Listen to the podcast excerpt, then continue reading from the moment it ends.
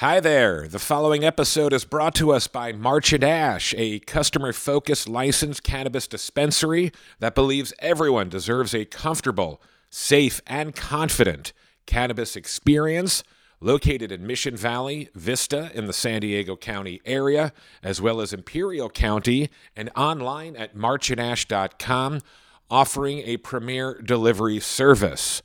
We also want to thank our friends at Baja Bound Mexican Auto Insurance. The easiest way to buy Mexican auto insurance, purchase and print out your Mexican insurance policy from their easy to use website, which you can find at bajabound.com. The Cantore Show. All right, thanks for joining us here. Today, we are talking to uh, one of the co-founders of Boochcraft. This is a uh, this is a big deal for me. I love the booch. I am so down with the booch. It's not even funny. I was so excited. Excuse me, that's the Boochcraft. When the uh, folks at Boochcraft followed me on Twitter, I was like, "What?" Because I'm not on Twitter as much and I was so excited because I love the Boochcraft. And uh, Adam, their co-founder, stopped by, and uh, we had a nice chat, a really awesome chat. Great dude. In the middle of this crazy fast, we get into that as well as uh, what Boochcraft is all about. I've I've loved kombucha. I kind of said that weird. I've loved kombucha. That sounds better for quite some time, and now this uh, hard kombucha which uh, infuses alcohol, you know, obviously, hence the why it's hard into the mix. And uh, they launched in 2016, and um, it's not high alcohol content, which is why I like it. And you also get uh, some great health benefits from it. The company is a proud member of the 1% for the Planet which donates a percentage of gross sales to nonprofits that promote sustainable food systems. And they also co founded a program called Farm to Families, which is pretty awesome. And you can find that at uh, wildwillowfarm.org. How about that? So, uh, thanks for checking this out. I do want to uh, thank, we've got some patrons. We just started a Patreon with this. You can find it. Actually, there's links. I've got a cantoreshow.com going, and uh, Meryl will be on the uh, the next show. She's actually in Los Angeles. She had a big stand up show last night. I'm so proud of her, and uh, she'll be with us next week as we make this a more regular thing. There's a lot going on that we'll be able to kind of fill you in on in the weeks to come. In the interim, great way to support is by subscribing to this podcast if you'd like uh, to support on the Patreon, please do so. We have a gold circle there, which is pretty awesome. And part of the gold circle, well, you get shout outs. And I thought I would give a few right now as I fire up the Patreon. And again, there's links on on the uh, on the web page and uh, I think in my socials as well. But I do want to thank Leighton Worthy for being a member of the Gold Circle. We appreciate you, Leighton along with Veronica Baez. You're, the awesomest. and uh, Forrest Henderson. Those are our three Gold Circle members here on the Cantore Show, the Secret Society, as we like to call them. And also thank you to Mariposa Ice Cream, who is an official sponsor of the show based on their their support and uh, locations all over town, uh, primarily home base in Normal Heights, Adams Avenue. But uh, you can also find Mariposa up in Oceanside, uh, the Temecula, Murrieta area. And it's just the best homemade ice cream on the planet and a huge supporter of what we're doing here. So thank you. And let's sit down with Adam from Boochcraft and start off with, uh, well, this fast he's on, and then we'll talk about the kombucha, the hard kombucha. Check the mic. One, two, one, two. The Cantore Show. Everybody feel all right? Meryl. Yes, I wanted to talk about. Uh, we got so many nice comments, people just telling us how much we mean to them, which means the world to us. And Brought I- you to tears. it brought me to tears, and I cried and made a video out of it, and then I got distracted by how my cleavage looked in that video. Cantore. I didn't notice that. I saw the, the mascara running. Yeah. And then you always do this thing where you put your hand on the side of your face. Really? Yeah. You I put didn't your notice hand that. on the side of your face when you're really going to get serious or emotional, like I'm doing right now. Oh my gosh! So tell me about this water fast you're on. Uh, it's a five day water fast. Um, uh, I stopped eating Monday morning, didn't eat after Sunday dinner, and I'll start eating again like Friday night. How often are you uh, doing this, or have you done this in the past? I do it about once a quarter. I've done it a couple times in the past. Once a quarter. Yeah. That takes a uh, level of discipline I'm not sure that I have. Yeah. T- tell me about it. How do you prepare for it? Uh, really just eat really clean food, kind of going into it. Um, make sure I drink a bunch of, make sure one that I don't have anything scheduled that would be around tempting food. Right. So make sure I'm scheduling it in a time when I don't have, you know, dinner meetings and or lunch meetings and things like that. And um, yeah, just uh, drink really good quality water. Put a little salt in the water, uh, some Himalayan uh, pink salt, and then um, still do my normal exercise regimen. Still do all the things. Don't don't really. You're kidding. Anything, yeah. So you're still doing, you're, you're like what, running, doing cardio, yeah, and just running, on water. circuit workouts, handstands, acrobatics. I, I have an interesting workout regimen, so that's a side story. and, and there's no protein involved and and No. I, I just can't well keep in mind i'm a fat dude i can't imagine I, I mean i'm sure i could if i had to but why why do you can you explain it a little bit Yeah, so uh, your body goes into ketosis, starts eating fat, um, and whether or not you want to lose fat weight or not, your body starts training itself on how to eat fat, and it starts going into a, a form of autophagy. So you start kind of eating yourself, but your body is not dis- it, it, it's discriminating against like the good cells versus the bad cells. So you start getting rid of waste cells and clearing up inflammation if you have any joint stuff going on um, and you also train your body on how to eat healthy fat so that if you want to fuel yourself in the future with healthy fats versus sugar your body starts to get trained on how to go into ketosis. Yeah and i and i've you know heard of the keto diet Yeah. and stuff. Now is that something that you practice when you're not fasting or no? No, i don't No. do the keto diet. I do intermittent fasting which will take you into ketosis like right. on a daily basis if you do it you know for a long enough time. Uh, but i'm not super i'm not really religious about the intermittent fasting. I kind of do it when it's convenient. Sure and then the the kind of quarterly you know longer water fast wow it's fascinating yeah Tell me a little bit about your history. So, uh, where where are you from? Where'd you grow up? Where'd you go to school? Cool. Yeah, I'm from originally from Richmond, Virginia, Okay, and I've moved. I moved out to California 15 years ago. I went to South Carolina for undergrad, and then moved here pretty much right after that. I moved to DC for a short stint. Realized that I didn't want to live in DC pretty quickly, and then right to San Diego. right. Uh, my sister and I moved out. I kind of threw all our stuff in our car and moved out together. And Okay. her husband is my business partner in Boochcraft, so it's been a nice. Oh, that's awesome. You get to keep there. it in the family. Yeah. And uh, when you first got to town, did you get right into the restaurant industry, or No, actually, I was in the mortgage industry for three years. Developed like an online kind of next generation mortgage business, and then when the crash happened, there was just no business for anyone. Got out, started a catering company, uh, an organic farm to table catering company, and then with that same business partner, started local habit, a restaurant. And, Right. um, we were doing catering all over Southern California. Opened a branch in DC, uh, kind of bringing farm to table catering to the to the East Coast. And then when we started Boochcraft, I exited that company and focused primarily on Boochcraft. So, got it? Did, have you always had this entrepreneurial spirit about you?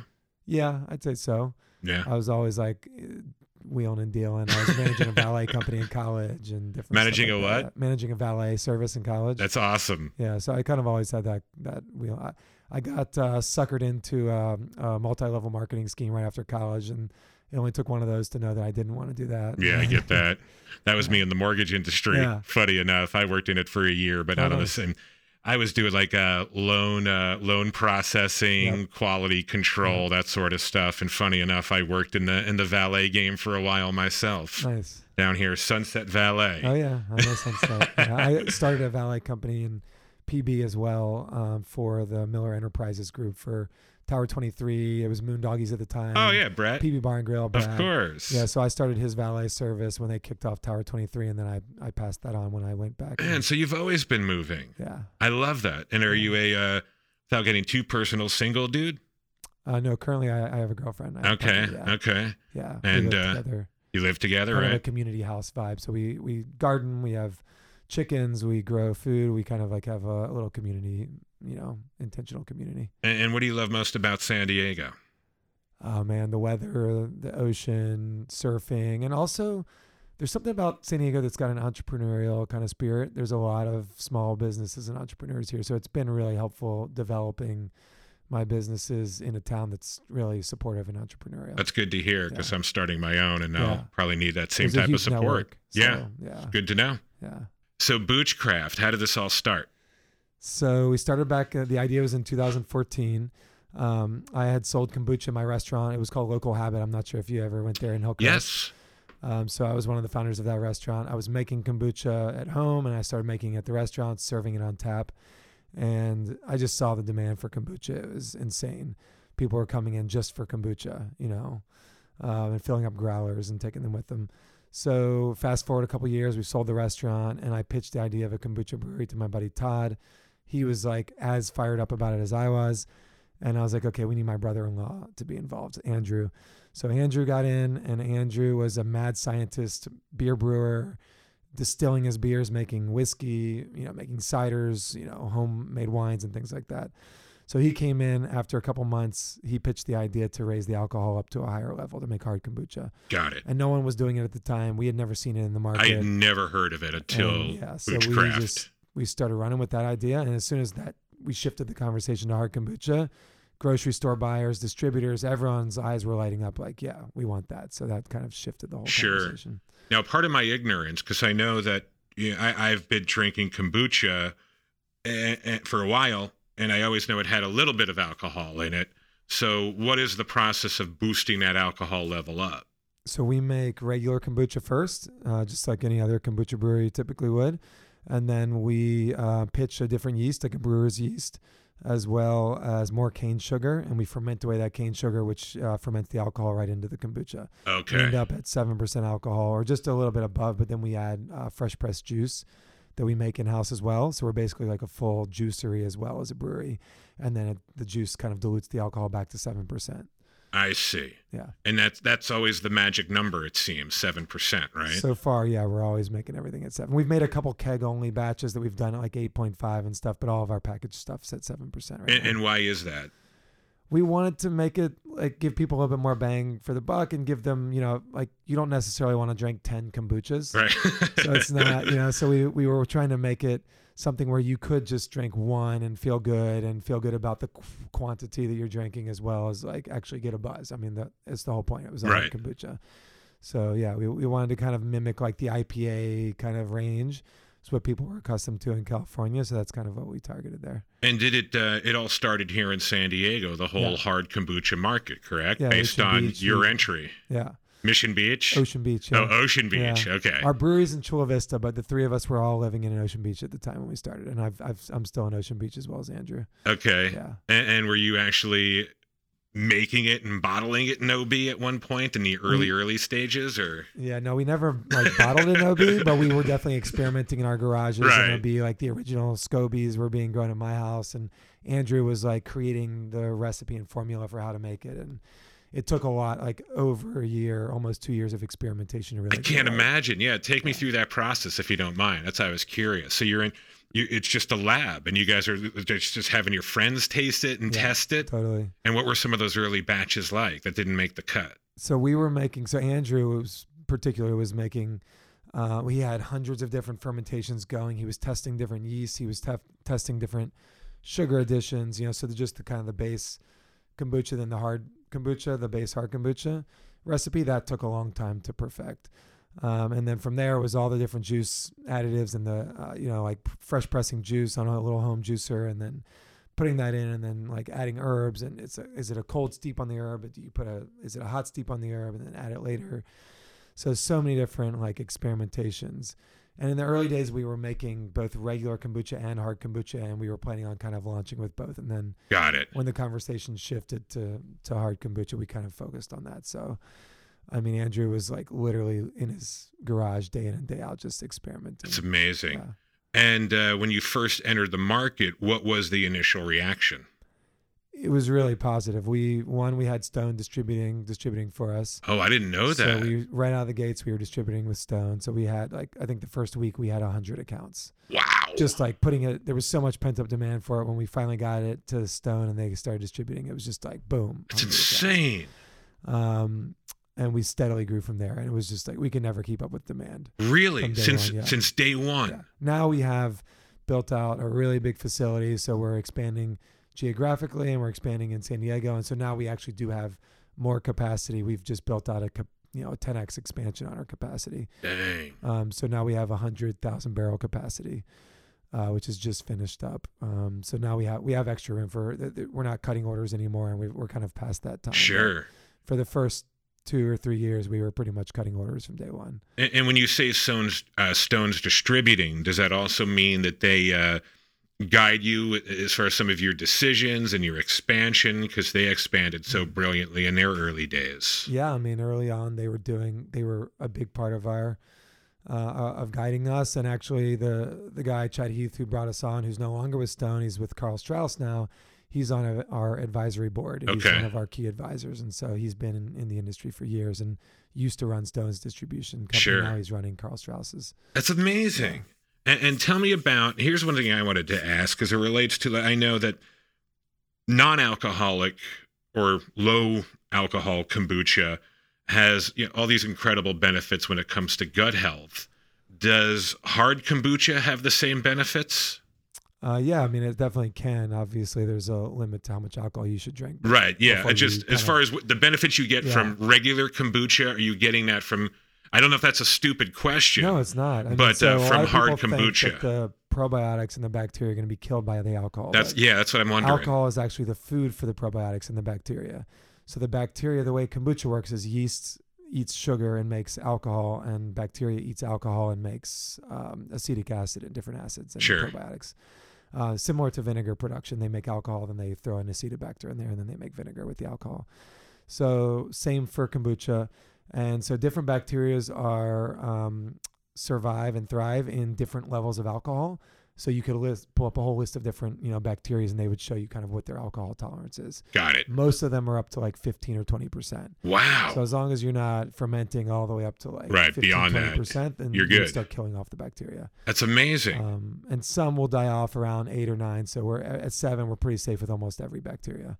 And so, how much of your market is in the the cans and the bottles that we see around versus taps at bars and what have you? We're like uh, 80 20 to 70 30. We're, we'd like to be at 70 30. Uh, and we're moving towards that. In the beginning, we were at around 80 20. So a lot of package and a lot of grocery stores and you know Right. convenience stores.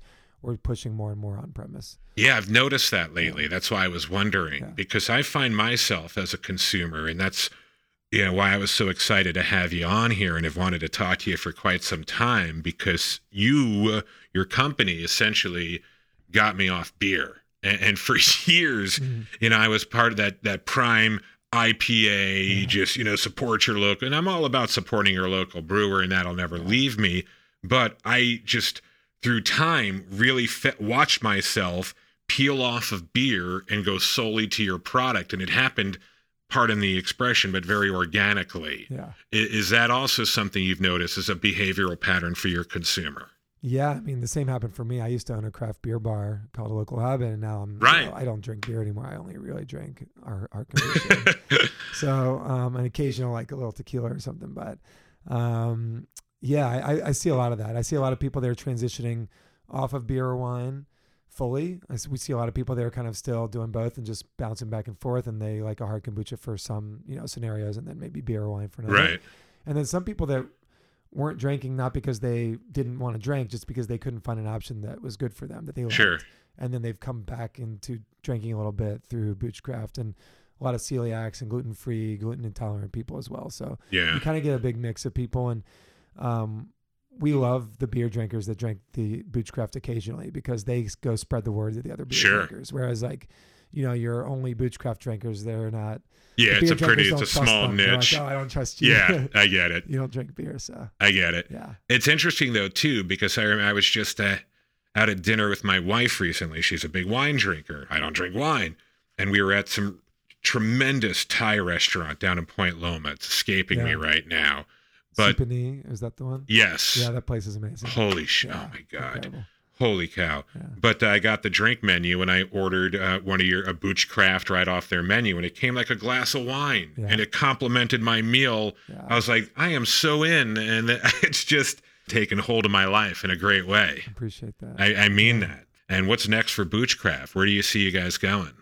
Uh, so we've just built out an innovation department. So we're working on a lot of new flavors, recipes, uh, even different kind of product lines that are in the works that we can't quite release yet. Sure. We're, we're definitely coming out with some new stuff. And is that the um, one based down in South Bay? You were saying down in yeah. Chula. So Okay. our original brewery was 5,000 square feet. We moved into a 20,000 square foot facility in the same parking lot. Got it. And now we've turned the 5,000 square foot facility into an innovation. How amazing! it's a full hub where scientists and Andrew are all working together, and brewers are working together to be basically create new product lines, new flavors, new ways of doing things. yeah. How many flavors do you have out in the market right now? We currently have like six or seven, depending on when you cross over into a seasonal, but we're releasing like I think twenty something new flavors between What? keg only, tap room only. We're going to be opening some tap rooms this year.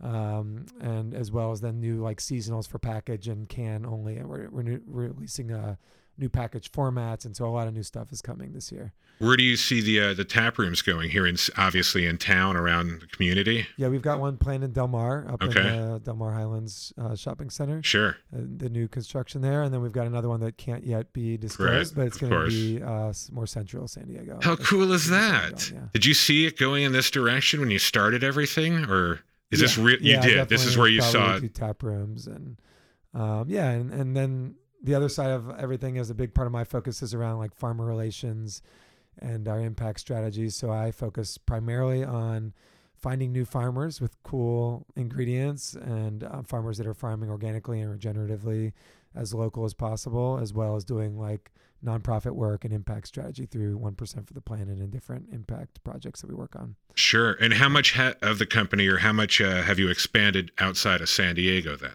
So we're in Arizona, California, Oregon, Washington, Colorado, Texas, and we're launching Nevada, Hawaii, um, Idaho, uh, New Mexico this year. That's amazing. Yeah. Continued success. Check the mic. One, two, one, two. The Cantore Show.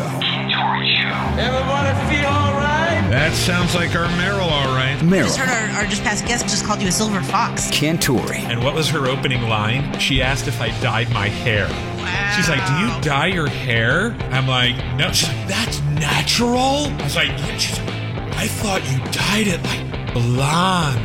Oh man, you could have been a hairdresser. Maybe just trying to look for business, or I mean, no, no, no. Let she me have this on- moment, yeah, Meryl. Let getting me on- have my okay, moment. okay. Thank you to Adam Heiner, co-founder of Boochcraft. That was a uh, cool sit down, inspiring. Looking uh, forward to uh, well seeing what Boochcraft. They've got a lot going on, but I'm looking forward to seeing the rollout here in the next couple. They're doing great things, the whole crew, Andrew, Todd, everybody, and uh, maybe I'll check out the facility sometime in Chula and get back to you. All right, that does it for this episode. Cantore show rebranded. What? Again for the like 20th time. I'm sorry, but that's life, right? Change. Got to roll with it.